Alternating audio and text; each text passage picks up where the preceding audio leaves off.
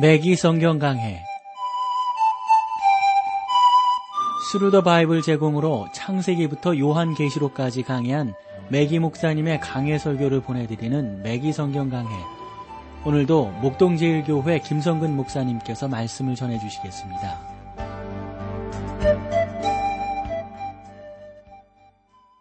애청자 여러분 안녕하셨습니까? 매기 성경 강해 자 오늘도 여러분들을 아모스서 오늘 8장이에요. 벌써 순서로 보니까 15번째 여러분들을 아모스로 만나고 있네요. 8장의 주제는 다른 것이 아니라 여름 실과 그 광주리 이상에 대해서 나름대로 우리 가운데 잘 보여주고 있습니다.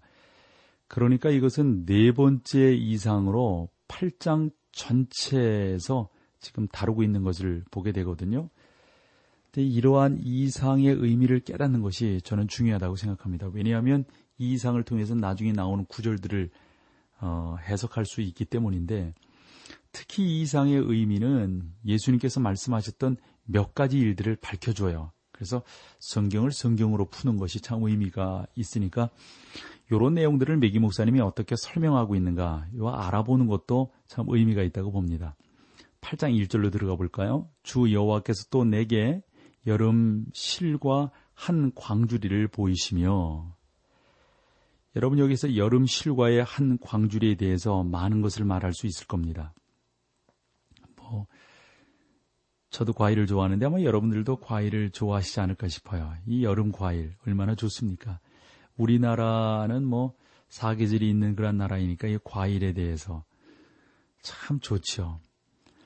그리고 뭐 요즘에 그런 그 과일이 이제 계절이 없어져 버렸어요. 뭐 겨울철에도 우리가 포도를 먹을 수 있고 참외를 먹을 수 있고 그러니까 뭐 애들도 그런다면서 학교 가서 이게 어느 철 과일이냐 그러면 우리는 뭐 어릴 때 뭐 참외 그러면 여름철, 뭐 수박 그러면 여름철 이런 말 했었잖아요. 그런 게 이제 없어지는 세상이 되었다는 사과, 배, 가을 뭐 이랬는데 요즘은 그렇지 않잖아요. 아주 뭐 겨울인데도 싱싱한 사과를 먹을 수 있고요. 여름 실과 한 광주리보다 더 매력적인 것은 없고 그 여름 실과 광주리 여기에 분명히 나오는데 분명히 여기는 하나님의 메시지가 담겨 있다는 것이죠. 그래서 우선 여름 실과 한 광주리는 뭐를 의미하는가? 추수를 의미한다 하는 거죠. 이것은 그 나무가 더 이상 열매를 맺지 않았다는 사실을 말해주고 있습니다. 어, 여러분, 여러분들이 뭐 시골에서 자라지 않았더라도 뭐 그런 건 상식적으로 아실 거예요. 과일을 따면은 더 이상 해가 바뀌어야 그 과일을 딸 수 있는 것 아니겠습니까? 그래서 우리가 여기서 과일 한 광주를 땄다 그런 것은 추수 때가 이미 지났다 하는 것을 알 수가 있습니다. 그 다음 해가 오기까지 아무런 열매가 없는 것입니다. 그러므로 우리는 그 여름 실과의 광주리가 기쁘고 향기로운 것이지만 동시에 추수 때가 끝났다는 사실을 의미하고 있음을 우리가 알아야 합니다. 여름실과 광주리를 또한 아, 우리가 어떻게 봐야 되면 빠른 부패와 변질을 의미하고 있다 하는 것을 우리가 또 함께 볼 수 있어야 합니다. 왜냐하면 여러분 과일이라고 하는 것은 뭐 일주일만 더 이렇게 기다려 보십시오. 딴 상태로. 그러면은 과일이 상한단 말이에요. 잘 보관하지 않으면 상할 수밖에 없습니다. 그러니까 요런 어, 과일 그 한 광주리라고 하는 것은 두 가지 의미에 그러고 보면 하나는 한 광주리를 우리가 이렇게 땄다고 하는 것은 그 다음에까지 열매가 없다고 하는 것. 그 다음에 이것을 그대로 놓으면 썩을 수 있다고 하는 것을 우리가 여기에 담고 있다 하는 이 하나님께서 우리에게 주시려고 하는 이 메시지를 우리가 한 번 더 잘 아, 들어야 되는 거죠. 왜 이렇게 메기 목사님이 말씀하시는가?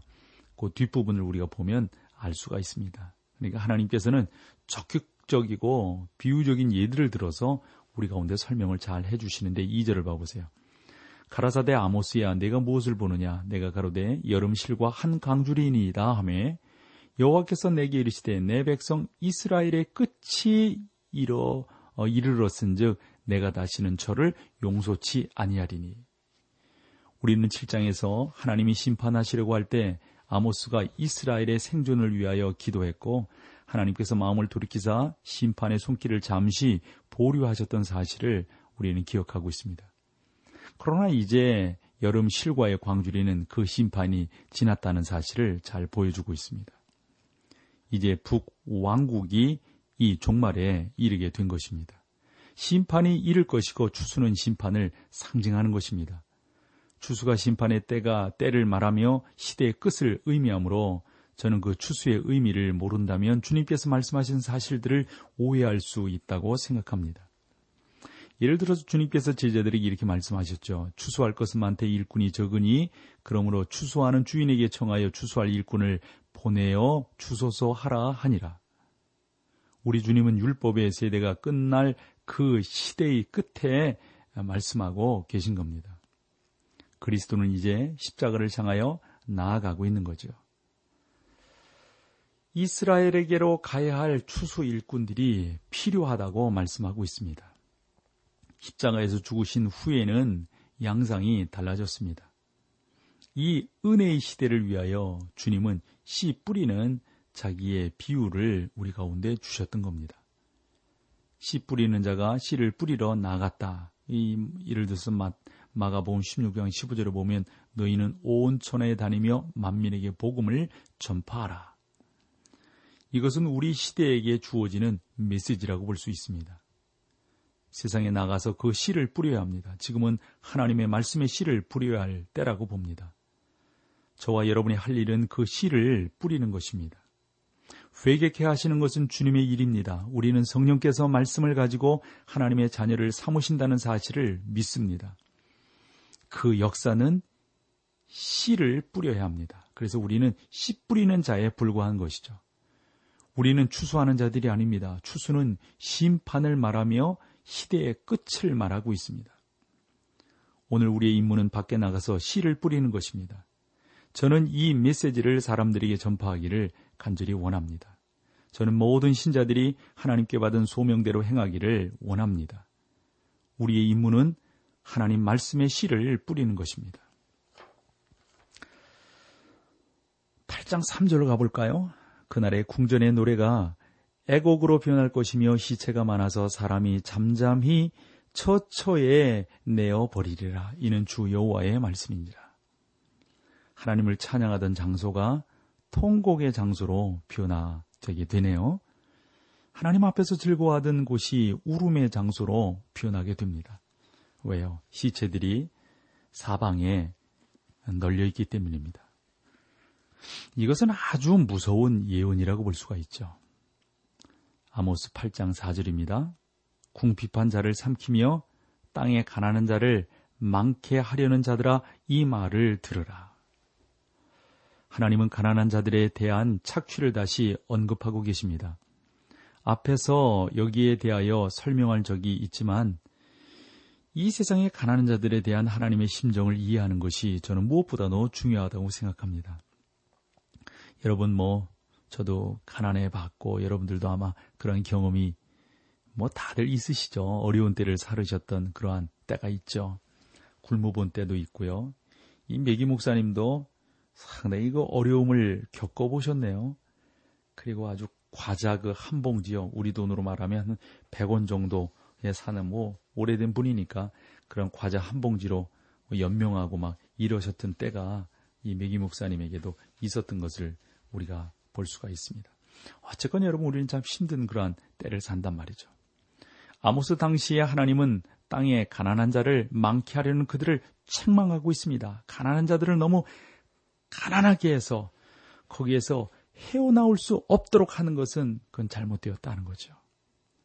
가난한 자들은 항상 불경건한 나라에서 더 고통을 받습니다. 아무도 이 말을 반박할 수는 아마 없을 것입니다. 5절로 가보실까요? 너희가 이르기를 월삭이 언제나 지나서 우리로 곡식을 팔게 하며 안식일이 언제나 지나서 우리로 일을 내게 할고 예발을 작게 하여 세계를 크게 하며 거짓 저울로 속이며 여러분 당시 그 백성들 특히 예루살렘 성전에 있는 그 백성들 가운데 여러분들이 만약에 있었다면 하나님께서 무슨 말씀을 하고 계시는지 충분히 여러분들이 그 상황 속을 들여다 보신다면 이해할 수 있으리라고 봅니다. 여러분은 하나님께서 지시해 주신 의식대로 행하는 그 백성들을 보았을 겁니다. 그러나 하나님은 그들을 그들의 마음 속을 보셨어요. 겉이 아니라 속이었습니다. 월삭과 안식은 지키고 있었지만 그들이 거룩함이 없었다고 하는 사실을 하나님은 더 분명하게 보고 계셨던 것이죠. 그러면서 8절을 6절을 봐 보세요. 은으로 가난한 자를 사며 신 한 켤레를 궁핍한 자를 아, 사며 잿일을 팔자 하는도다. 여러분 여기서 보면 은으로 가난한 자를 사며 그랬는데 가난한 자는 자신들의 몸까지 노예로 팔아야 했던 자입니다. 당시 모세 율법조차도 노예 제도를 허용을 했습니다. 그들은 한 켤레 구두 값으로 가난한 자들을 살 수 있었다고요. 그리고 가난한 자들에게 어, 나름대로 또 그 잿물이 있잖아요. 그런 부분들을 팔았다고요. 그러니까 이것은 정직하게 장사하는 사람들이 버린 그러니까 그 버린 그 이등 그뭐 짜투리 뭐 폐기품 있잖아요. 이런 걸 갖다가 가난한 사람들에게 팔았단 말이죠. 이런 면에서 보면 우리가 얼마나 조심해야 되는 겁니까? 저는 여러분들이 아모스를 좋아하리라고 생각합니다. 저도 이 아모스를 좋아하는데 그 이유는 참 우리가 말하고 싶은 그런 내용들을 이 아모스가 좀 더 적나라하게 말하고 있기 때문에 참 좋습니다. 알다시피 아모스는 이스라엘이 왜 한 광주리의 여름 실과와 같은지를 지금 설명하고 있는 겁니다. 이스라엘의 아, 그런 아름다움을 마치 여름 실과처럼 그렇게 아주 썩게 하고 떠럽게 하는 이런 부패에 대해서 나름대로 정확하게 지적하고 있는 것을 우리가 보게 됩니다. 자, 여기서 찬송 함께하고 계속해서 말씀을 우리가 나누도록 하겠습니다.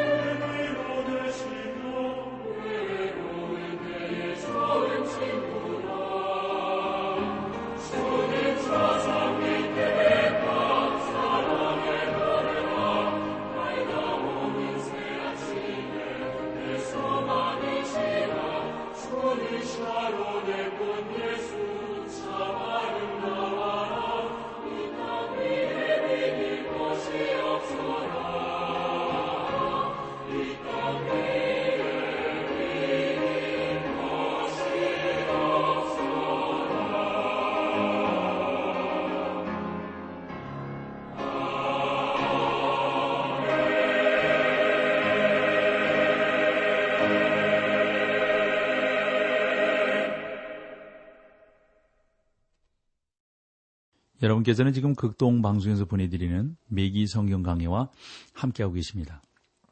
참 이 아모스가 하는 말들 하나하나를 들어보면 참 속이 시원해요. 사실은 저는 그 80년대에 학교를 다녔는데 그때 막 참 여러 가지로 힘들고 그랬죠. 그래 특별히 제가 87년도 이럴 때 뭐 참 어렵고 그랬더랬어요. 그때 막, 뭐, 6.29 막 이런 거 있었잖아요. 그럴 때, 87년도로 기억이 되고, 그러는데, 그때 이 아모스 성경들을 우리 학교 때 얼마나 많이 봤는지 몰라요. 어쨌건 여러분, 우리가 하나님 앞에서 더 진실하고 의로운 사람들이 되기를 애쓰고 노력해야 될 것입니다. 자, 8장 7절로 가볼까요? 여호와께서 아모스 야곱의 영광을 가리켜 맹세하시되 내가 저희의 모든 소유를 영영 잊지 아니하리라 하셨나니 이 야곱의 영광은 여러분 주 예수 그리스도를 상징한다고 보는데요. 여호와께서 장차 오실 메시아로 지금 맹세하고 계시는 겁니다. 그러니까 이런 맹세가 여러분 이보다 더 확실한 맹세가 어디 있겠어요? 아버지께서 그 아들 즉 성부 하나님께서 성자와 맺으신 약속 이것을 그러니까 반드시 이루어진다는 거예요.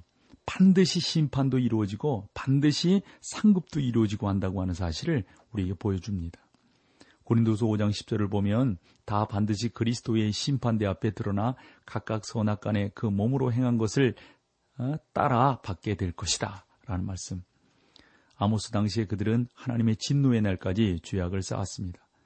하나님은 그들 하나하나를 기억하고 계십니다. 8절을 보실까요? 이로 인하여 땅이 떨지 않겠으며 그 가운데 모든 거민이 애통하지 않겠느냐? 온 땅이 하수의 넘침같이 솟아오르며 애굽 강같이 뛰놀다가 낮아지리라. 일부 주석가들은 이 말들이 말씀들이 지진을 가리킨다고 생각을 합니다. 나는 물론 그러한 의미를 배제시키려고 하지는 않습니다만은 어쨌건 여러분 하나님께서 이와 같은 심판을 계속해서 이스라엘 백성들 가운데 하고 계신다 하는 것을 우리가 잊어서는 안 될 것입니다. 8장 9절로 가볼까요? 주 여호와께서 가라사대 그날에 내가 해로 대낮이 지게 하여 백주의 땅을 캄캄케 하며 여기에서 아모스는 그 날을 말하고 있습니다. 이 표현은 우리가 앞에서 이미 살펴보았듯이 여호와의 날을 가리키는 전문 용어입니다. 그리고 이 표현은 일반적으로 맨 처음 등장할 대환란을 가리킨다고 봅니다.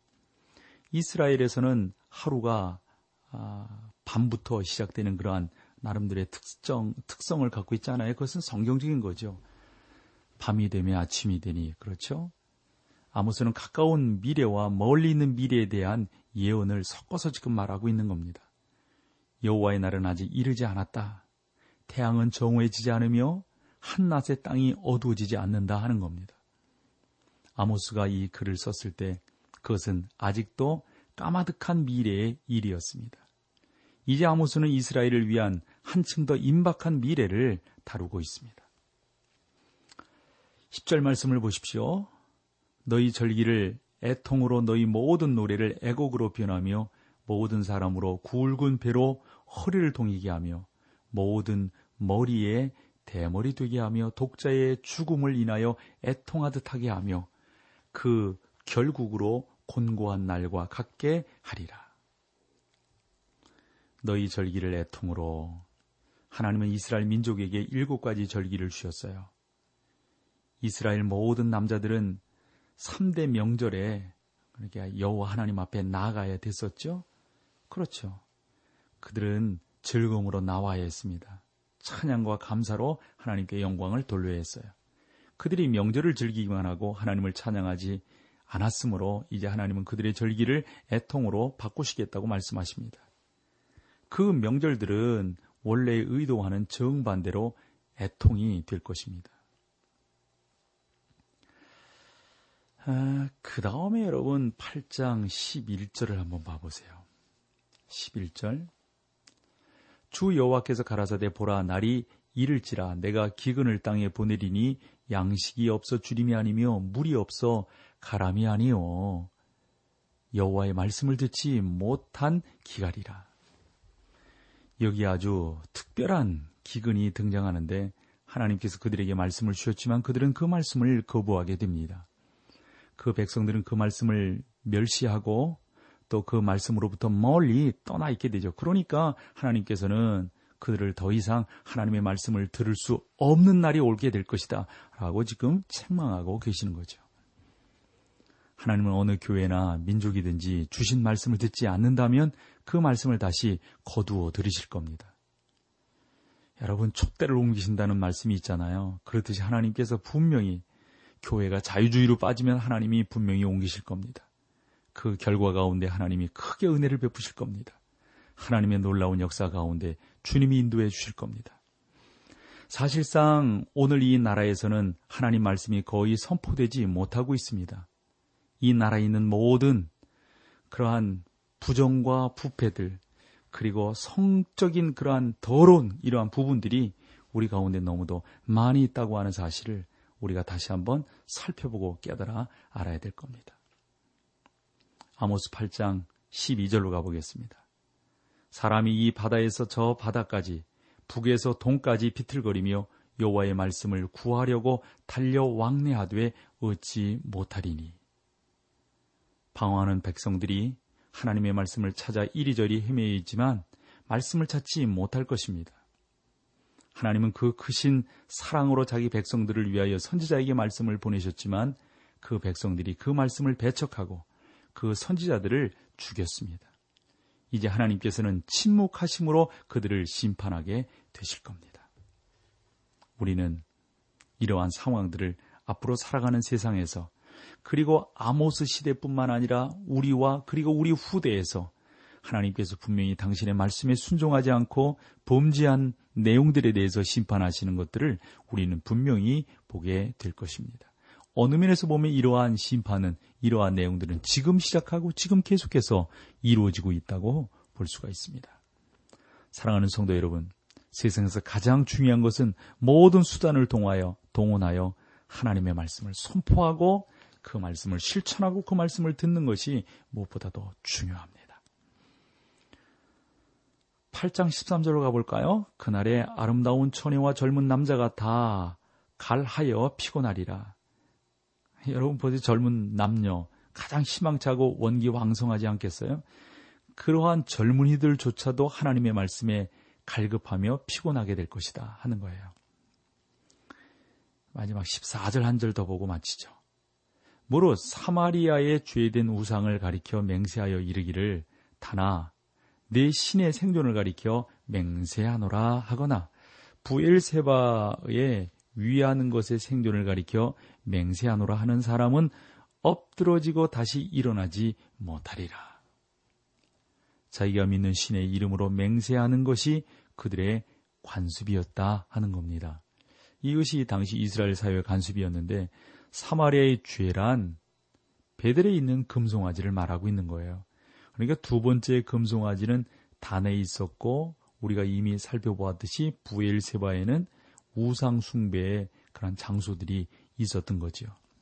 이러한 우상 숭배에 대한 하나님의 심판이 이제 본장에 계속해서 나오고 있습니다.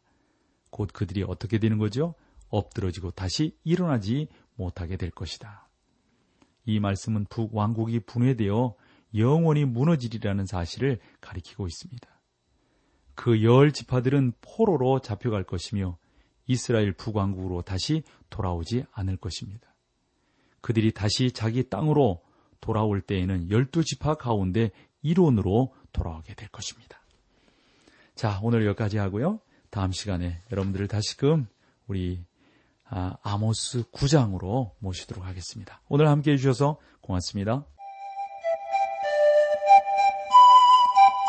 매기 성경 강해 지금까지 Thru the Bible 제공으로 창세기부터 요한계시록까지 강해한 매기 목사님의 강해 설교를 목동제일교회 김성근 목사님께서 전해주셨습니다. 이 시간 방송 들으시고 청취 소감을 보내주신 분께는 나침반 출판사에서 신앙서적을 보내드립니다. 청취 소감을 남겨주실 분들은 극동방송 홈페이지 매기 성경 강해로 들어오셔서 사연을 남겨주시거나 문자로 참여하실 분들은 한 통에 50원의 유료 문자 샵 1069, 샵 1069번으로 보내주시기 바랍니다. 매기 성경 강해 오늘 순서를 마칩니다.